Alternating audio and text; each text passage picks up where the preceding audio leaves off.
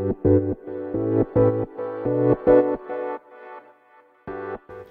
ようございます。なつきです。今日のテーマは商品は売らないっていうことについてねお話ししていきます。えっ、ー、とまあえっ、ー、とビジネスに関してのお話なんだけれどもなぜ商品を売らないのかっていうとこれはね、えっと、昨日ね SNS でねあのサポートしているようなあの方のねお話を聞いていてあのまさにそうだなと思ったことがあってあのやっぱりね今の時代って、まあ、SNS でビジネスする人がすごい増えてきたじゃないですか。でじゃあ今どうやってフォロワー増やせばいいかって言ったらあのやはりねその人がどういう人かっていうのを見せることが一番重要。でまあ要は信頼性が一番大事なんですよね。当たり前なんですけど。うん、でえーと、今までだったらあのノウハウ系のあの投稿とかが伸びていたと思うんだけども SNS で見せるのはやっぱりその人間味だとか、まあ、その人がどういう人か普段どんなことをしているのかっていうのがすごい大事なんですよっていうお話をされていてまあ私もそのノウハウ系のねあの投稿あるじゃないですか。そのそのビジネスについての投稿みたいなのね。うん、で私もその一時期それがね伸びるよって言われて去年とかもなんか一時すごい頑張って投稿していたんだけども、うん、やっぱりなんかその自分でやっててもちょっと違和感があってでまあその自分で見てても刺さらないなと思うんですよ。そのまあ私の投稿がねあんまり良くないのかもしれないけどもねなんかあのその決まったことばっかりとか、まあ、例えばツイッターで言うとこの型が伸びるよって言ったら何だったっけ大事なことだから何度も言いますかとかっていう出だしをつけると投稿が伸びるとかなんかそういう決まった型を使うことに私はすごく違和感があってね。うん、ででそれでなんかちょっと SNS インスタとかもあんまり投稿しなくなっちゃってまあストーリーズはねするんですけど、うん、でまあそれが良くないなと思ってやっぱり今年からねちゃんと再開しようと思ってでまあどうやったら自分のね人間性とかを見せれるかなと思ってまあ、あの先日からね Facebook ライブ始めたんで、まあ、それをインスタでちょっと流してみたりとかっていう感じであのちょっとずつねあのやっていこうかなと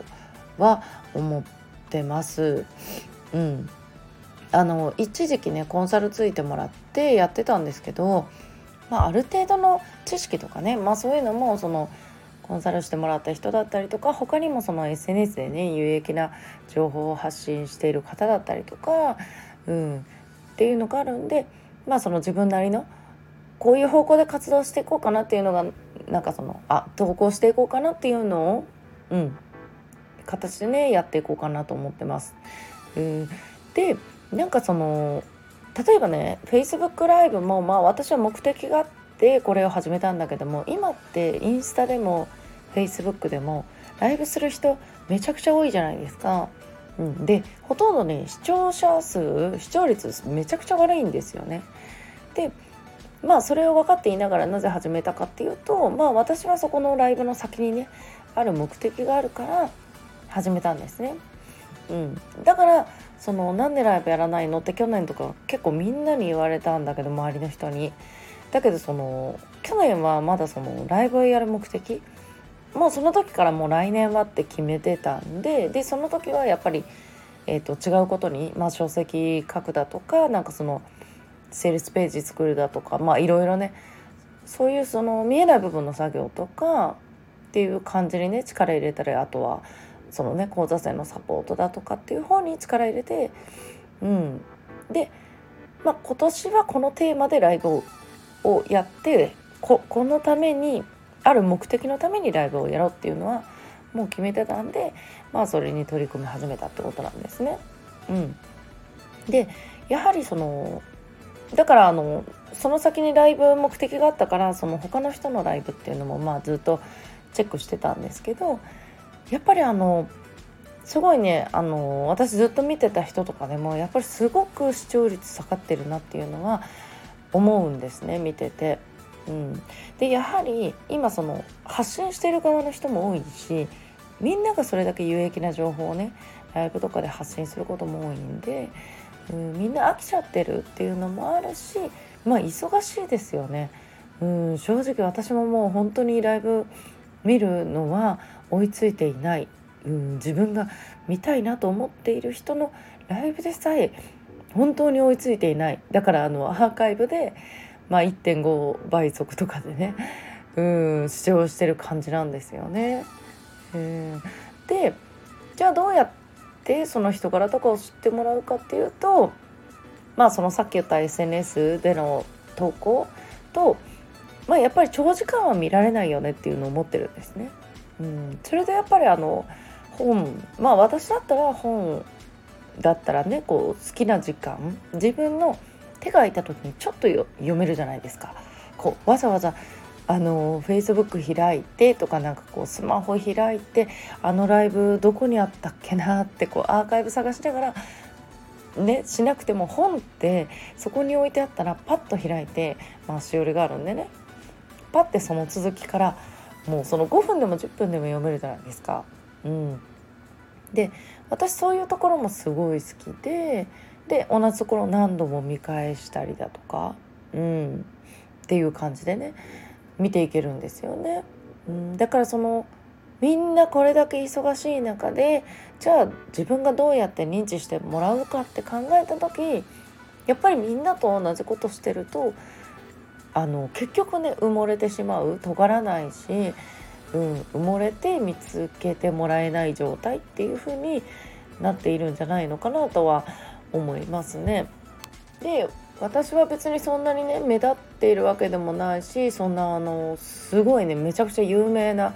なるほどの実績ももちろんないですし全然無名なんですけどもやはりあの関わった方私のことをね知ってくださってる方には電子書籍の人よねっていうのは認識されてるんですね。で私はやはり逆に、えっと、この人何が専門の人だっけって思う人は実は結構いたりもするんです。うん、なのでやっぱりその自分が何者かっていうのと自分がどういう人間かっていうのはあのすごいねあのその見せていく去年も結構その辺はね自分でも意識してたんですよ。その猫が好きとか まあ今のスタイフではねあんま言ってないけどその社会 福祉活動したいとかねあの、うん、保護猫活動したいとかねなんかそういうのを普段発信しててまあそういうのね、うん、こういう人なんだっていうのはねやっぱりね認識してもらえてるかなとか思いますね。なのでね今年はもっとそれがあのもっともっと増えるんじゃないかなと思ってますそのニーズがね。うん、でやっぱりそういう人が勝つ時代なんだなっていうのをねその SNS の、ね、何千人とあのコンサルしてきた方がねもう言われててあやっぱりそうだよねって思って シェアしてみました。はいということでね今日ちょっと長くなってしまいましたが皆さんねお忙しいのに聞いていただいてありがとうございます。ということでね皆さん今日も素敵な一日をお過ごしください。またお会いしましょう。Thank you.